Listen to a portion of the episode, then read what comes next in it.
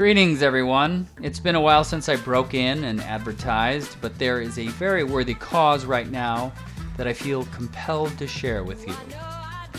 Have you played Little Ghost from SyncBook Games yet? The demo is currently available and very playable, designed basically for anyone who is a listener of Always Record.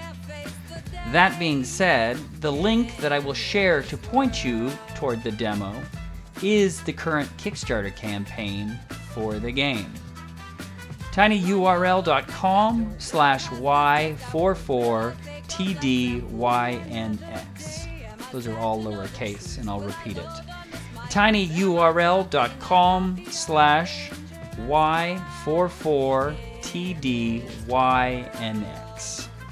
Of course, you can naturally find the link to the Kickstarter also at the top of the homepage at thesyncbook.com.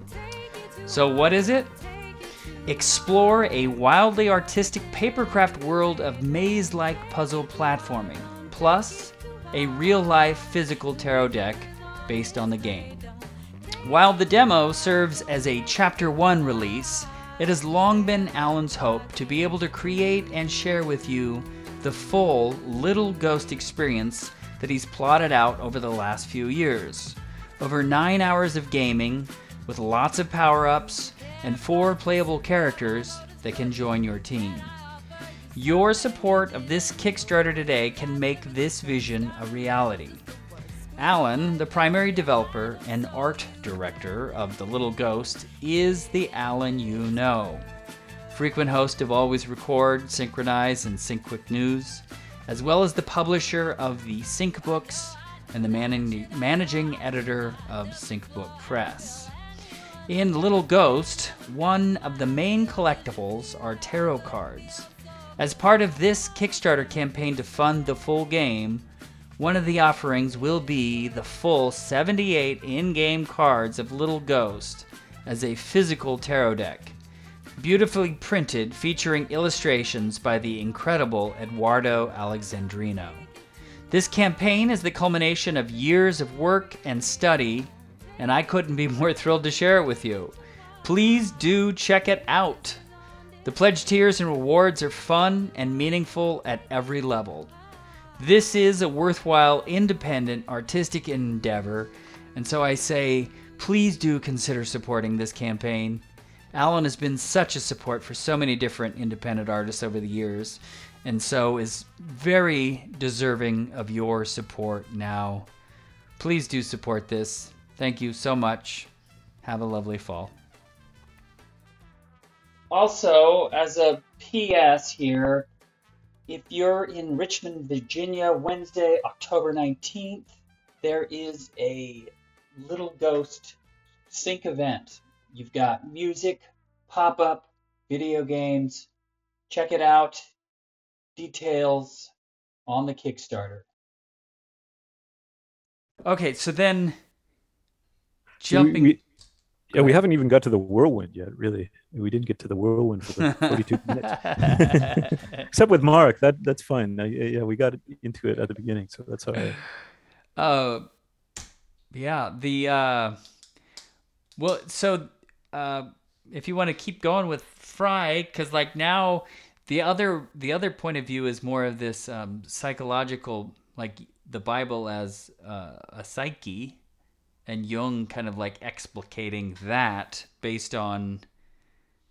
So it, that was the interesting thing in reading Jung is like how many times it takes how many times God has to mess up and and like all these like mirrorings. So like you have you have um, if Adam, you know, is is a God's creation, then you have Cain and Abel as you know um, Adam's creation, mm-hmm. and they're creating these, you know, so like Satan is God's first son. You, you know, you so you have Adam and Satan kind of on on one thing, and then you have Cain and Abel as as a as a mirror to that. You have you have um, and then you have Eve and Lilith, and then you also have like Sophia in in there too, and so you have all these. Um, it's like uh,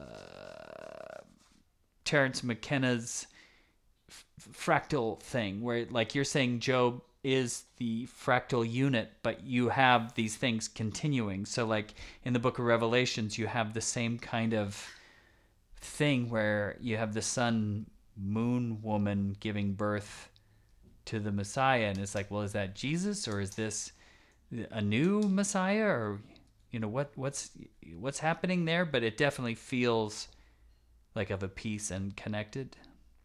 Well, yeah, we might talk about the uh, the actual structure of the book too. Like this is Job is in 42 chapters, which um, I think is significant because, well, aside from 42 minutes, but uh, it's it's also something that Madame Blavatsky points out is that the book of Job is the same structure as you find in the uh, Egyptian Book of the Dead, right? In the in the Egyptian Book of the Dead, um, there's the 42 names of Mot. Yeah, the 40 yeah, the uh, the 42 assessors of the dead basically. They're the, they're the judges of the dead. So so in the book of the dead there's a scene of judgment and Osiris is sitting on his throne like God. And then before him are the sons of God, again described as sons of God, which are 42 assessors of the dead. And then there's four spirits, four different spirits around the altar, right? I don't know if they're exactly these four spirits. She doesn't get into it if they're the four sons of Horus or not, um, but they they very well could be, right? Um, which is which is big when we get into Blake. Um, but then, uh, so then the soul to be judged stands near the entrance, and then Horus and Anubis are sort of inspecting the scales and writing down the record. Uh, Horus, uh, sorry, um, yeah, that's right. Like inspecting the uh, the, the scales and then it's described as a bitch sits as the accuser like a dog-headed god i guess a, a female dog-headed god which she later on identifies with typhon who's not who's not female but uh, um, but he's saying she's saying that uh, Blavatsky is saying that Typhon is the Satan of this story as the accuser, right? Like a like a public prosecutor and that happens all the time and so she's saying that uh, um, the initiation in the, into the mysteries in general like the, the classical mysteries regardless of of which land they're centered in is always a dramatic representation of the scenes in the underworld and so this is this is the whole allegory of of job is that it's a, an underworld initiation um, which is which is amazing so she says it's, it's yeah, it's a complete representation of the ancient initi- initiation and the trials which precede it. Like there's a trial, a judging of the soul, and then the initiation after that. Um, so uh, so then, um, Elihu, Elihu makes his argument, and then Job answers. Does he? And then eventually God comes out of the let's see. Um, Whirlwind. N- no. Um, so Job has a monologue, and then Elihu has speeches, and then um, and then God makes his argument, and it seems like you know Jung's interpretation of God's argument is might is right. You know, it's like because of his his strength. Uh, you know, of course. Um, of course, it's you know, God can do whatever He wants. Yeah, this is the part where I like Jung maybe you disagree. A... Well, because so Jung's the crux of his thing is that Job becomes conscious, whereas God is unconscious. Yeah, Job Job becomes aware of the fact that God is wrong, basically. Um, and Job is more like a more conscious. So like more moral, more conscious, more righteous than God is, right? Right. And, and so he realizes like, that, and then God realizes that as well. And then right. that is what's why he has that is what incarnate. triggers this whole process, right? Like right. Yeah. So like Jesus is a response to Job. Yeah, and th- this is interesting in Jung too, is that even Jesus is not a complete response because Jesus being born of a virgin who's uh and he and Jung parallels Mary with Sophia, right? Mhm. Um but because she's a virgin, she's not involved in sin. She hasn't fallen, right? Which which Job has fallen. So Job is fully human, but Mary and Christ are not fully human because they still they're born without sin. And so then the next step, so even after Christ, the next step is Christ saying the Holy Spirit is to come. right. And then the Holy Spirit coming to everyone, all of Christ's followers who are who are imperfect, like they're they're they're fallen humanity. Um, then that's the chance for God to redeem himself, you know, because God at that point, the Holy Spirit entering into like the believers of Christ, then God has the experience, the the real experience of being fully human. Yeah. And so like the whole Bible is like think Jung says an outward example of an inward dialectic where you have these these two things that are trying to come together and it's a it's like a process. Yeah, yeah. Um, like I guess that's true anyways. Like that that's yeah, I, I I'm not saying I disagree with that uh, interpretation because I think that's I I love that, you know, it's a it's a great interpretation, especially um Christ bringing it bringing it to the whole bible right like uh, and, and he goes beyond the bible he goes into the uh the the the future councils of the catholic church um like the basically the redemption of mary for the catholic church yeah um Right. Well, the reunification of Yahweh with Sophia, like so, Right. it's like the whole, the whole cycle. What does I say? the hieros gamos he calls it Yeah, yeah. There's a Um, lot of hieros gamos. um, yeah. but so like one of the other interesting things is like this. Um, there's a lot of weird contradictions, like because because Yahweh is all knowing, He would know what what's going to happen with with Job. yeah Like he's deceiving himself.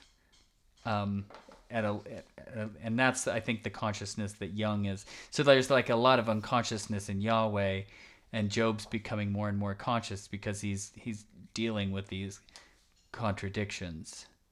And so I think Jung is using utilizing those things to talk about the difference between a process that you're going through uh, unconsciously, where you're being dragged towards your destiny, whereas if you were aware of, you know, if you were able to participate in that process, then it would be a, a different experience.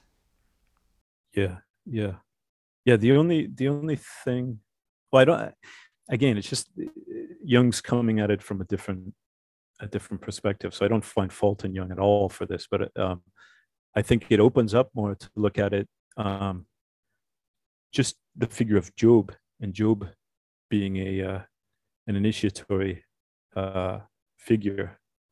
Um but in Jung what i like the most about Jung is that uh this whole book is pivotal pivotal to the, to the whole bible because job is the reason why christ is the reason for the incarnation of christ which is which is an amazing thought because god realizes that he's he's done an injustice for job and even at the end of job where he restores everything to him he still realizes that he has faulted job and he has to correct that and he corrects that with christ But Um, right to to suffer the same, you know, he has to suffer the same as Job does. yeah yeah And so that's why I read that line, um, oh, oh God, oh God, why have you forsaken me? Yeah yeah that's crucial. That's such a that's such an important point um because that yeah that is the climax of the whole bible in a way you know? That's when all of the sins of of the earth past present and future all storm on the head of christ all at once and everything has become nothingness and blackness. And he said yeah why why have you forsaken me? So at that point then he understands Job. Right. Um, maybe, but I don't know. Like that's a strange thing. So if he did at that point, then why does Jung say that the Holy Spirit needs to happen? Like from from that psychological. Well, once we get into the Holy Spirit stuff, then it really takes me into like more of a Philip K. Dick, like yeah, space yeah. space alien kind of. You know, it's like, Well, oh yeah, this. well the gnostic stuff right? Like the Yeah, gnostic exactly. especially especially with sophia. But the thing about sophia is that um that's not just a gnostic concept. Like the i mean it's not extra biblical it's it's right in the bible. Like it's right in the in the book of proverbs where it talks about wisdom or sophia being with god since the beginning of time. Um so when so that's when uh, what's interesting about needing to read the whole thing to get like the whole picture. yeah yeah yeah that's and and and that's what that's why Frye is so important and so amazing to read alongside the bible because he he has that that whole picture view of it um and and then he's comparing it to the structure of all kinds of other literature um but but with Frye it's like he thinks that the most crucial point in um, the theophany at the end where basically um, God is showing Job the mysteries of the universe. But the big thing about that is when he shows Job Leviathan and then Behemoth, right? Yeah. Who are who are the creatures of chaos. They're not just normal animals or whatever. They are they're the original um, the original basic uh, sea goddess of chaos um, before the creation that God um, subdued in order to create the world. And but in a sense, we're still trapped inside of it. It represents all of history. It represents all of space and time, and everything else. And so Frye is saying that uh, Christ, uh, God, is showing Job a picture of the world outside of Leviathan, outside the belly of the whale. Basically, another like he's he's identifying it with the, the whale in the Jonah story, right? Um, and so Job is now outside of history, outside of space and time, and only then he reaches the viewpoint of God and eternity. Um, and that's what wakes him up completely. So at that point, it, it nothing else matters. It doesn't matter that that uh, like the, the part at the end where it's tacked on that he he he got all his riches restored and he has new sons and new daughters or whatever. Um, that's not as important as that vision of uh, of eternity, basically. I think there's the an imagery from the Jung version where he's talking about how Job's point of view is like he's watching the back of God create Leviathan. You know, it's like he's he's above it all Yeah, yeah. with yeah. his So- with his with the consciousness gained from going through the initiation.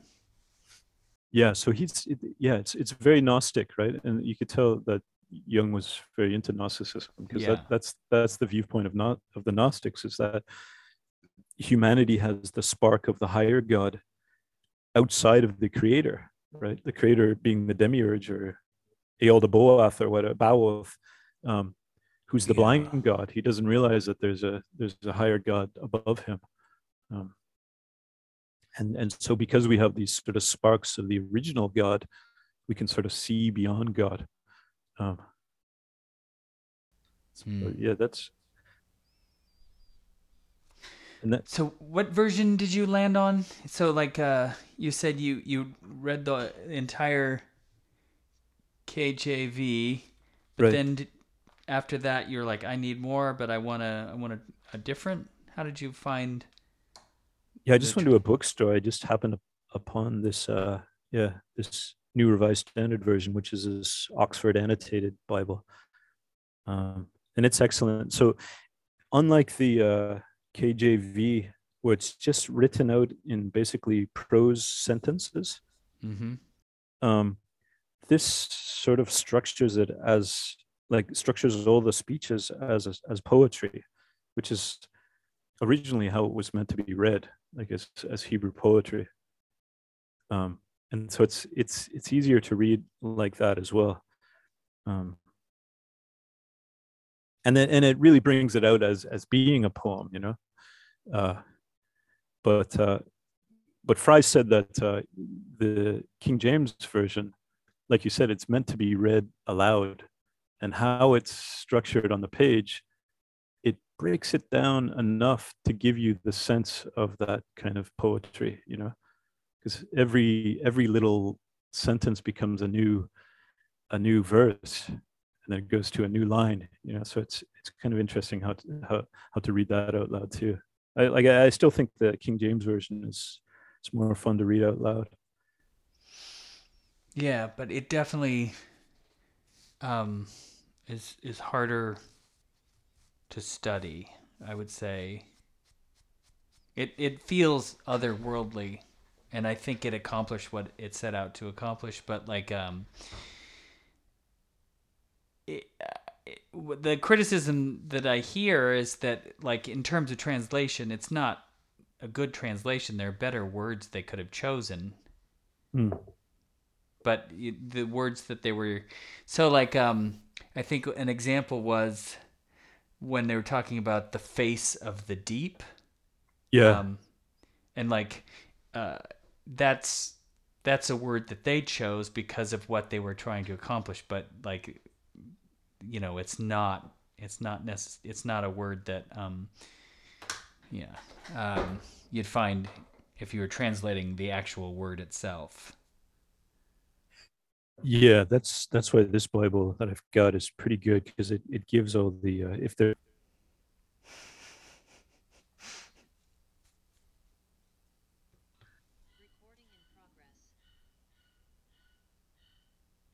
yeah um no, I was just talking about the uh yeah, this version of it. It it gives any any sort of weirdness in the Hebrew. Um, it makes a note of it and then gives you some possibilities of what it might mean. Um, well, but that's did you say so that's the other interesting thing. I wonder uh, if they were coming out of the Greek. I think they were the committee, the King James committee. But um, they're working with the Vulgate, right, which is in Latin. Um, so I don't know if they're going back to the the original source texts or not. Um,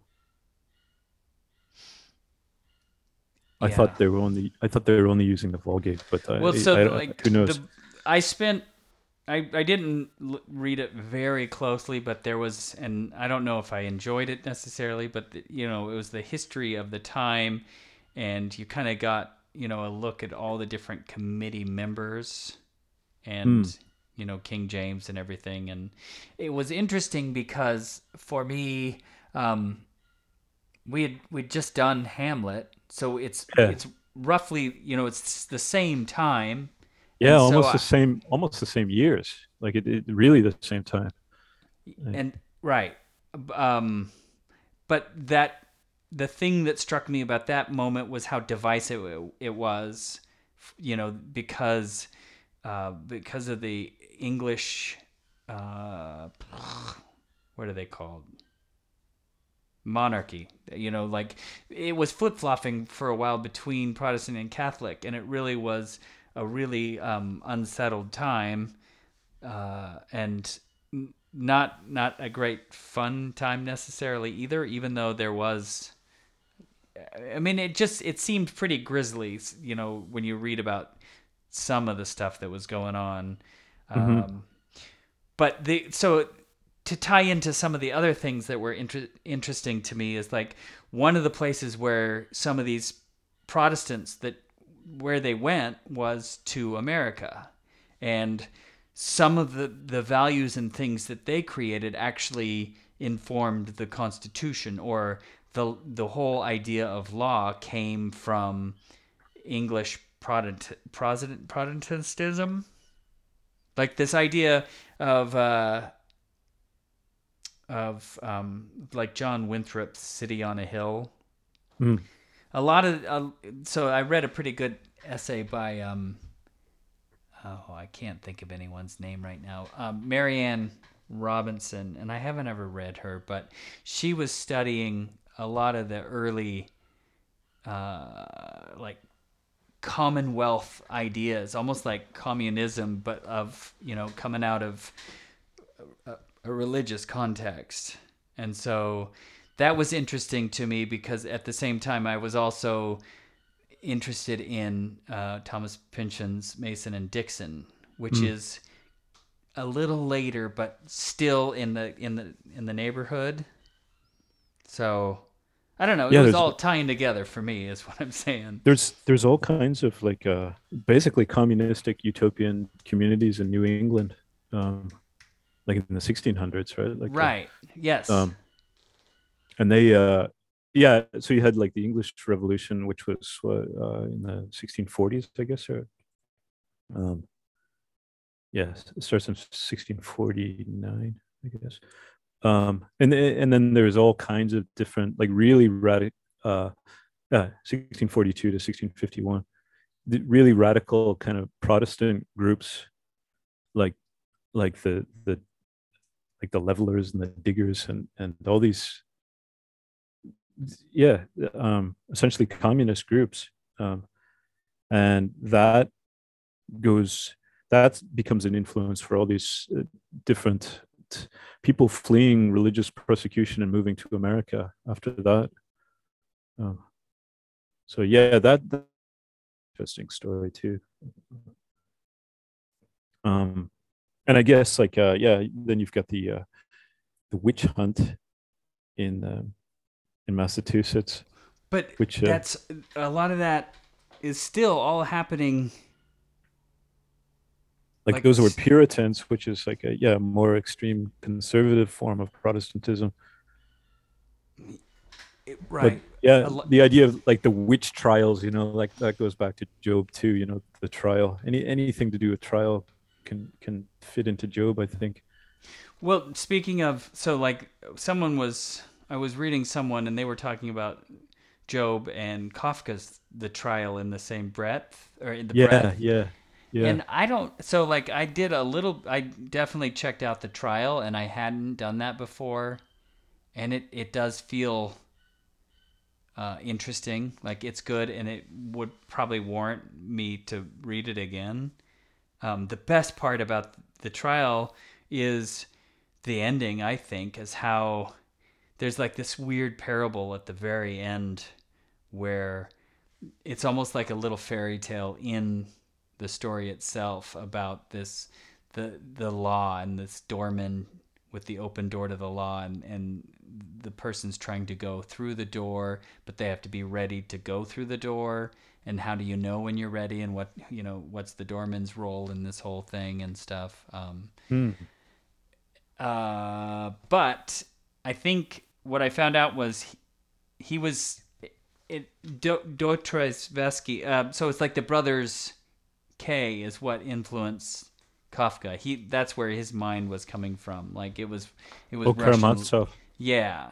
So he uh. was that's where he was influenced and you know what inspired him. It wasn't it wasn't the book of Job cuz in so in the trial Well- basically Joseph K wakes up and finds out that he's been charged with the crime but they won't tell him what the crime is. And he has to figure out how how to I mean so like you could see how it's similar to the book of Job because it's like he has to figure out who can help him with his trial but the trial basically goes on forever. well even if it's the uh even if it's the influence the key influence is uh the brothers karamazov and then the central part in that is is that whole section about the grand inquisitor right? Um I haven't ever I haven't ever done that one. oh yeah that's a great one and i'm sure that goes back to the grand inquisitor it goes back to the book of job. Yeah i'm just reading it now like that that's like yeah dostoevsky was reading the book of job once and then and then he comes up with the legend of the the grand inquisitor. So um so i think yeah I, I, kafka So- must have Okay. kafka must have had job in mind as well you know like uh at some level like i think i think it's Jung or i can't remember if it's Jung or Frye that i was reading and they say that uh um the trial by kafka reads like a like a a Jewish midrash or like a, an exposition or an exegesis on uh, on the Book of Job. So I, I'm sure it's there, and then it's like what you said. It's like the uh, the idea that somebody's being held on trial and doesn't know what they've done. you know, it's just. Like, but everyone knows that they're on trial. Yeah, is, is what's interesting. So I'd be curious. There's a couple films, and one um, is starring Kyle MacLachlan, and it came out in the '90s. And so I'd be I think curious. I've seen that. Yeah, on on on Kafka, like Kafka in the like, is it, it's kind of like um, uh, it's kind of like that Naked Lunch movie where I bet you it is. Of, yeah, it's it's uh, it's biographical plus fitting together all kinds of stories too. But then That's Orson Welles it. made one too, and he said it was his best, you know, the best thing he'd ever done. Oh, really? yeah. wow. Yeah. I might have to check that out. Yeah, that yeah. might be a that might be a book to go to next if we like. That's a short one too. Um, I haven't read any Kafka yet. I don't have I don't have that. I've read that uh, a long time ago, but I, I I don't I don't remember much of it in detail. Uh, but uh, no, I. But the other the other thing that I I mentioned before, like the other big interpretation of the Book of Job is is what I was saying is is Blake. Um, yeah, you, no, you're gonna end up liking this because this this goes this goes into places that that are familiar to you. Um, but like I said, he uh, his Book of Job series of engravings um, ends up being 22 plates.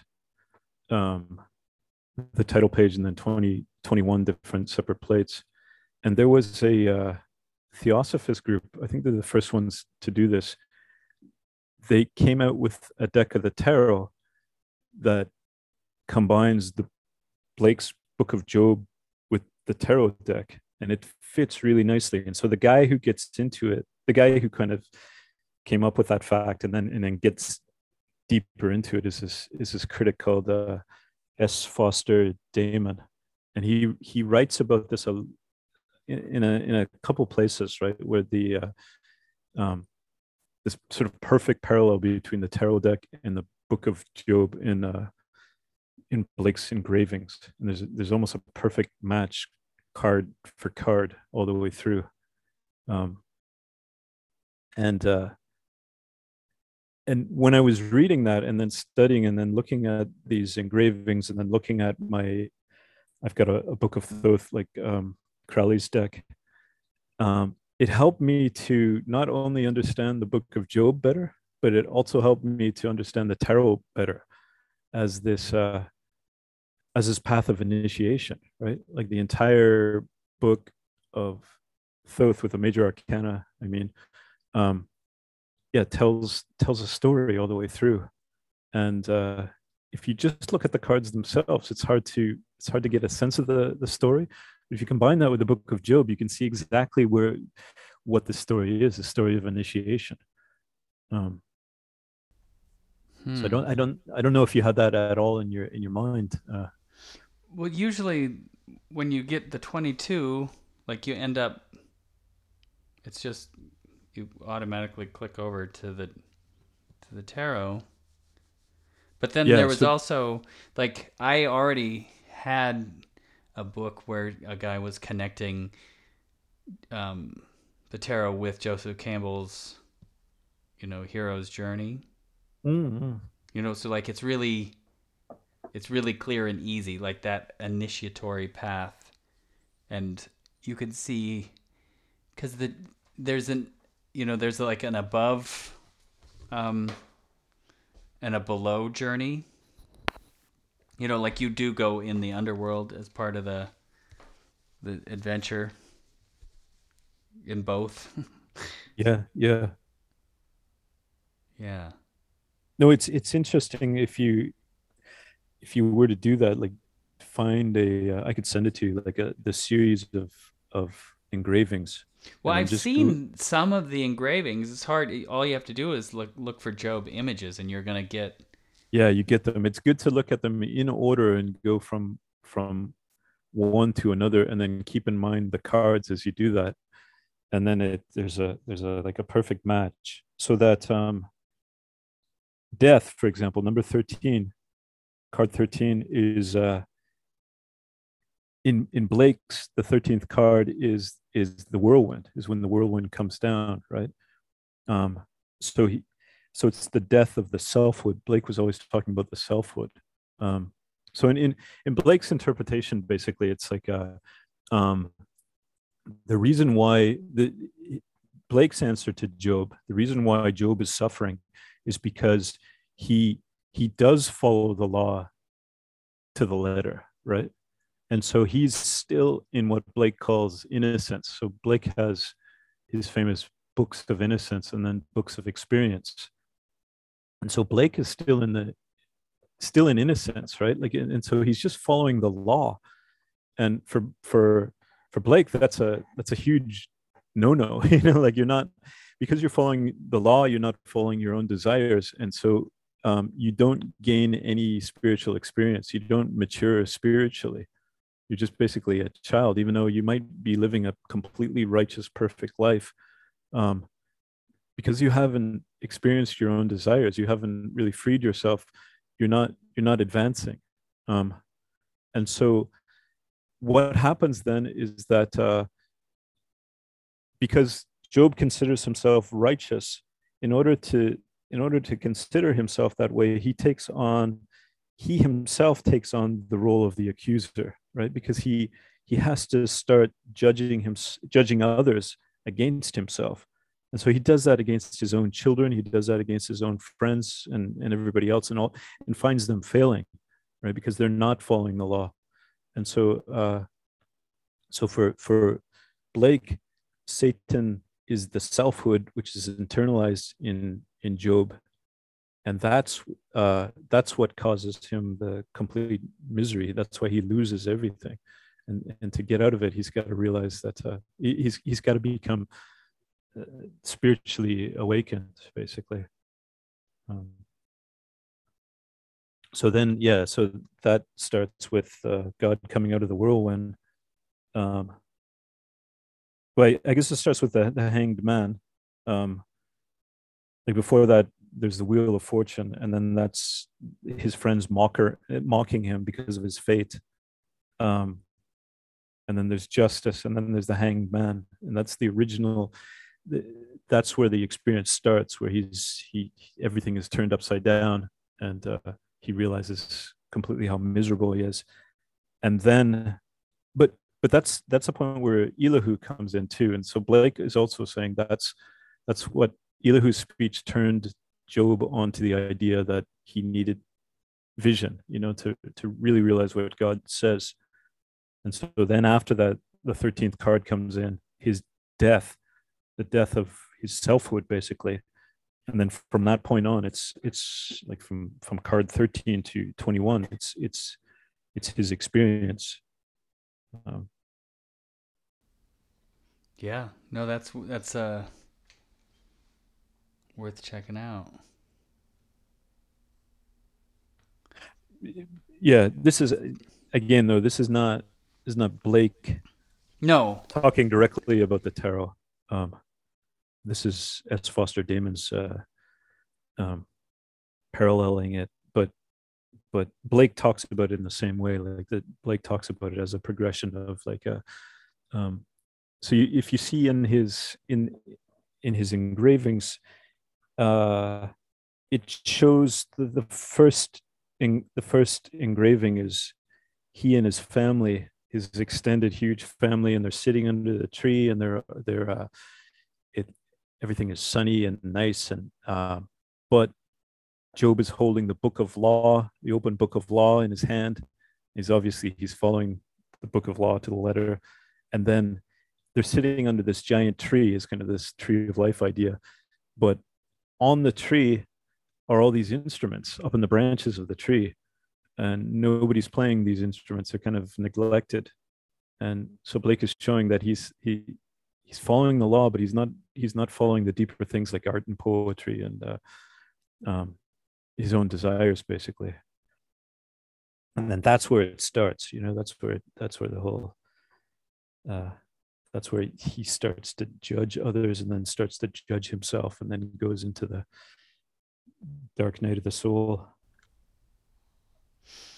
was so yeah the, the imagery of mark's woods you know like that that feels like the the dark night of the soul and you know that's what was interesting to me about that comparison. Yeah it reminds me of dante too and, and Right. that's interesting too because blake blake uh, right after he did this he started a series of engraving. Some of them he completed or nearly completed um, about dante. And then dante starts out the, the journey into the infernal starts through the dark wood. Right. So it's kind of i don't know if mark was had that in mind or not like uh, But I think he was literally taking that journey. That's what's so fascinating. Where his he was he was able to put his internal landscape on the external. Like there, it really was like a, a synchronicity where he was combining his internal processes with his external landscapes. yeah that's that's it's amazing like the yeah the other thing about blake is uh, which matches onto that is that um so blake always has this kind of fourfold notion of things right? And so he he um and he gets that from the bible. And and jung talks about that too in the, in the in his answer to job right? So that there's god is represented in ezekiel as four different faces three animals and then a uh, and then an angel or a human face um so the idea in, in jung is that uh, god is basically three quarters beast. Um Right. but blake blake takes the same imagery from from uh, ezekiel and from uh, revelations and even in daniel and comes up with this idea of the four zoas right? Like the four zoas are just animals as well the zoo zoo from zoa. And so so these four um blake matches up with the four friends of uh of uh, job right? And there are three fallen zoas right? Uh urizen tharmas and Luvah. And they all represent different uh different of the three friends. I i tried to match them. I don't know if this is the best match but i i, matched up a, Eliphaz with Luvah who's who represents feeling. And then bildad the shuhite is Tharmas whose sensation or strength and zophar is urizen and then elihu is Urthona or Los, and who represents the imagination. And he's the only one of in, in Blake's huge cosmology, he's the only one of the four who hasn't fallen. And so he he is the one who's able to lead Job to the light through the imagination. W- And when you do fours, do you end up trying to think in terms of the uh, tarot suits also with the the wands, the Yeah, cups? yeah, yeah, for sure, yeah.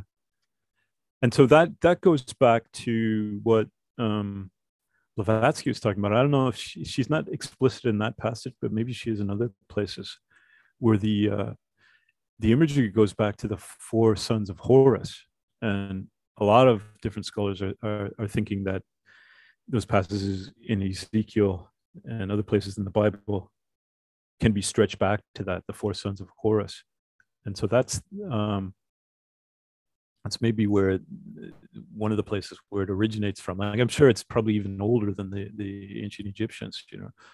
But I was going to say with the landscape, Mark kind of transcribing that onto the landscape. I I I do something similar. I go out into the woods, and then there's four. I sit on this one hill in the center, and there's four hills in the distance, right on the on the cardinal points. I have I I brought a compass up there, so it's right in the cardinal point. So I I map all these correspondences onto the land too, which is which is great. It's a it's a great thing to do. I right. I think. Yeah, I, I almost think it's like necessary. Like you need to embody the myths Yeah, yeah, so that you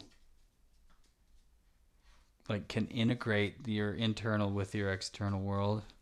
yeah, yeah, yeah. That whole part I wrote, that huge piece on McLuhan, it all ends up in this big fireworks about these the, the like the fourfold nature of things, including the the four zoas, and then the uh, and then even McLuhan, who's who's also going back to Blake, talking about the uh, the four major the four major senses, and then touch sort of integrating it all in the center. Um, so Jung Jung is coming up with the same kind of idea in the in the in the book of Job, uh, in Answer to Job and other places. Uh, Have you ever seen Edward Edinger? He's a Jungian also. Yeah, I know his name. I haven't read any of his stuff. Well, he, I, like I seem to remember he did a whole commentary on, on just the images. Um, so he's doing a commentary on Blake's Job. Uh, it was in Oh, he my. did- Yeah, so an encounter with self, a Jungian commentary on William Blake's illustrations of the Book of Job. And so it was. I don't have it, but it was. uh, You know, it's one of the one of the ones that I put on my list at one point in time. And so you were tickling me, and I I read I read some Edinger like 10 years ago is probably when it was because I was interested in Moby Dick and there's a lot of good um he did a something he's he's done lots of Jungian things um let's Yeah, that sounds great. That sounds something I, I'm gonna have to look out. Um, there's a uh, there's a guy. I'm trying to find it. Um, Maybe he Just- did a book called The Arch- Archetype of the Apocalypse, and so that was what I was like really interested in. But then there was also a, a Moby Dick one too, I think. But yeah, there's just a there's a recent video actually on on YouTube now, and it is called just a second on selfhood and awakening. William Blake in the Book of Job, and it's this guy from the UK called Mark Vernon, and he just he just put this out on August third, twenty twenty two, and he cites like other people like uh, Kathleen Raine. He doesn't talk about S. Foster Damon, but uh, he talks about Kathleen Raine, and Kathleen Raine has a similar interpretation of this. But he goes through this guy goes through all the images and and makes a commentary, similar similar commentary, like a Blakean commentary on, on what's happening in Job. Um, and it's pretty good. It's pretty good to to look at. Actually, he's done a lot of different videos on Blake. He's kind of an interesting guy, and just sort of listening to his stuff these days. well, so speaking of listening to stuff, and where is your own project like taking you? um, uh, I don't know. It uh, it all. I don't know. I haven't haven't been hit by the muse these days. These years, I don't know what happened, but uh, uh, I don't know. I- Maybe I- since- I so the only thing that excited me over the summer was just spending like really a lot of time with um, Mason and Dixon. Mm. Um, but that wasn't like, you know, it was just really reassuring.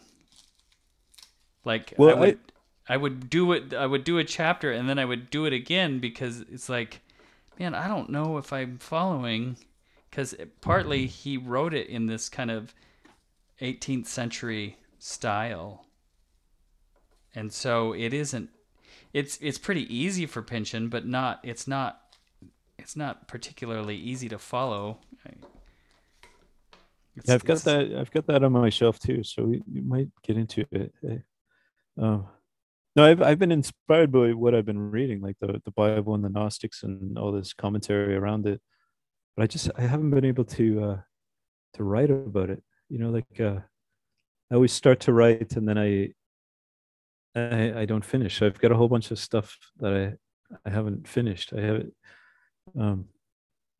So I'm yeah, it kind of discourages me Hmm.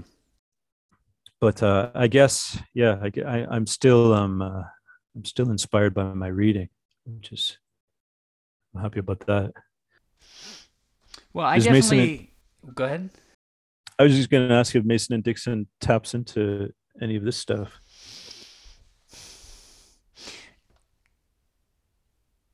Kind of.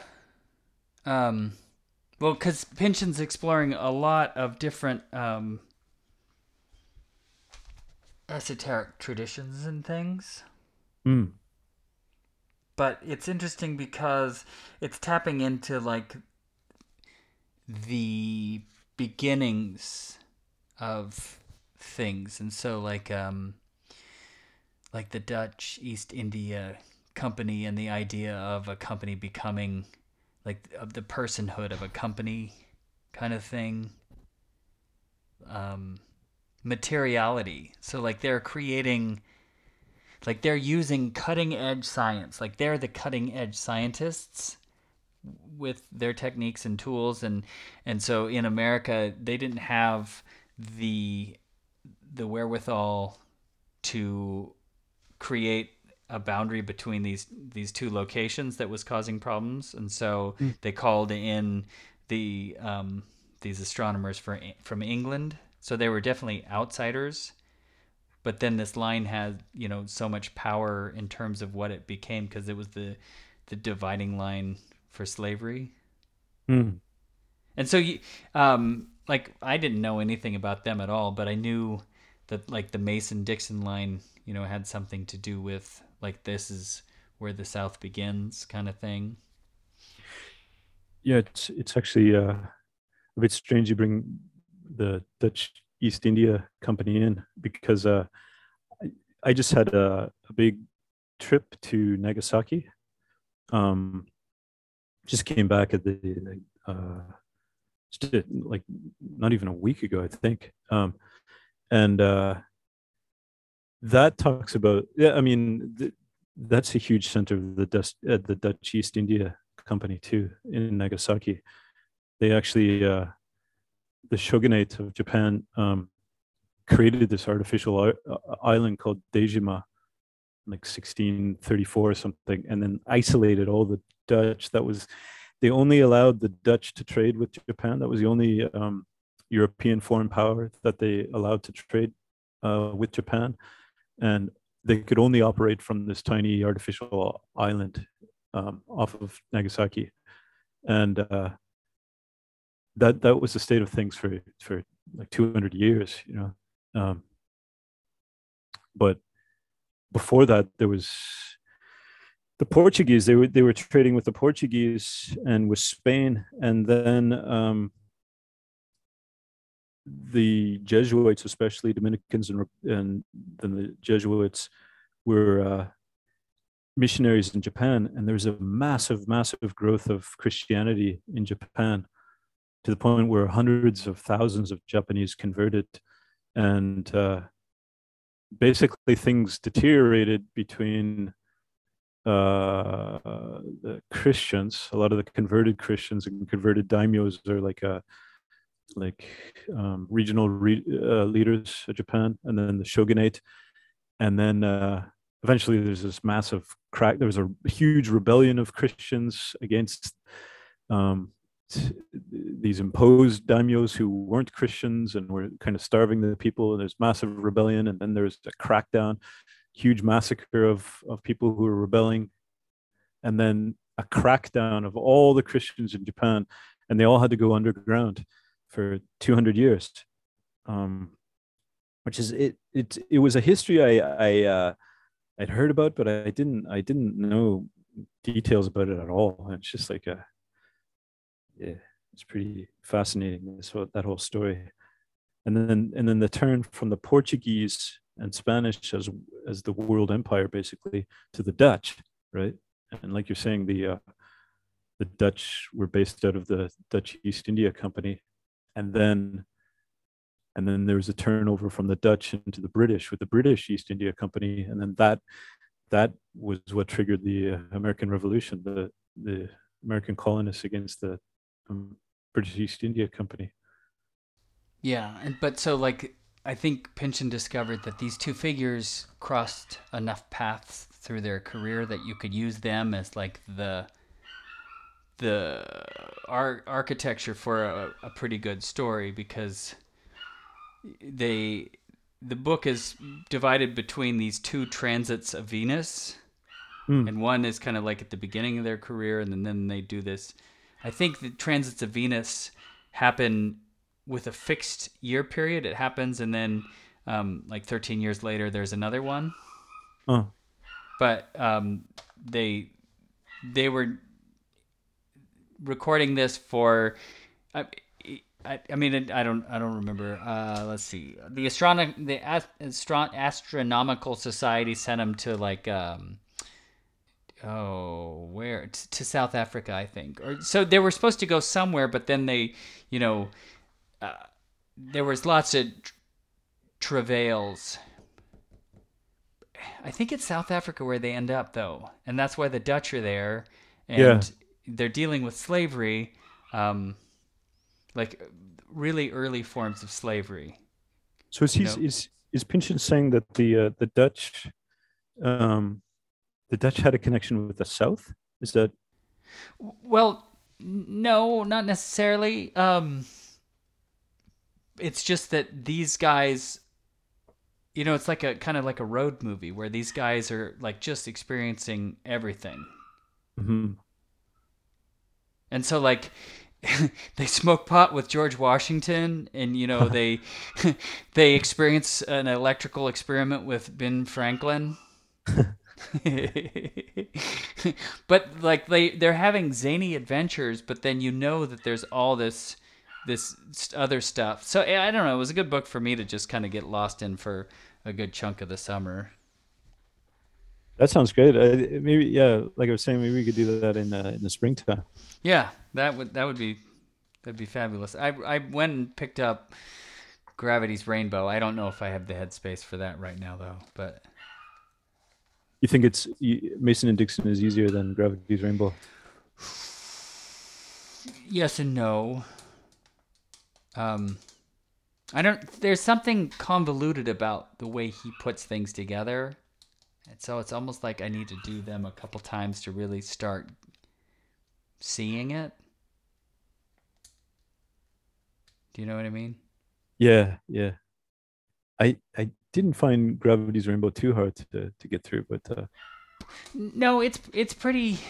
I think there's a moment where I just kind of went off the page. There's a lot of characters. yeah, yeah. You have to you have to keep track of things. I think I had a uh, something printed from the net about the characters. with um against the day i think that is his biggest one and i think it intentionally becomes noise like he's Oh, really? mimic- Okay. yeah like he's mimicking what information is doing at that point in time and it's just everything is becoming so noisy that you can't actually track the narrative anymore and i think unless the the person that i was reading is just not very good and it's like i think he's doing this on purpose i don't know what's going on oh that Yeah. Well, there's um, like we could make we could trace this back. I think like um, in a way, like I think Book of Job was an influence on Philip K. Dick for sure, and so I don't know. And Dostoevsky was a huge influence on the beats, so that might be there might be connections with uh, Pynchon with those guys.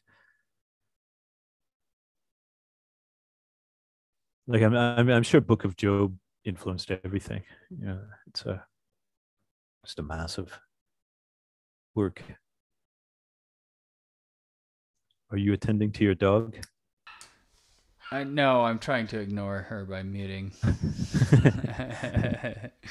uh there was when we were doing i don't know what the book was but i was like really into the Coen brothers uh uh the serious man a serious man and i think Yeah, it was highly influenced by job also Yeah, I think so. I was that was one that I was thinking of watching again. Um, yeah, that was that's I remember that being a great movie too. somehow it connected to whatever we were doing at the moment and i was really feeling it. I don't remember what we were doing though. We're gonna the it's gonna go off the rails here in less than a minute, hmm but we'll come back and Okay, yeah. and, and connect about uh, various things. I like this this idea of uh, I can't say his name. Dostoevsky, Doi Doi Dostoevsky. Dostoevsky. Yeah,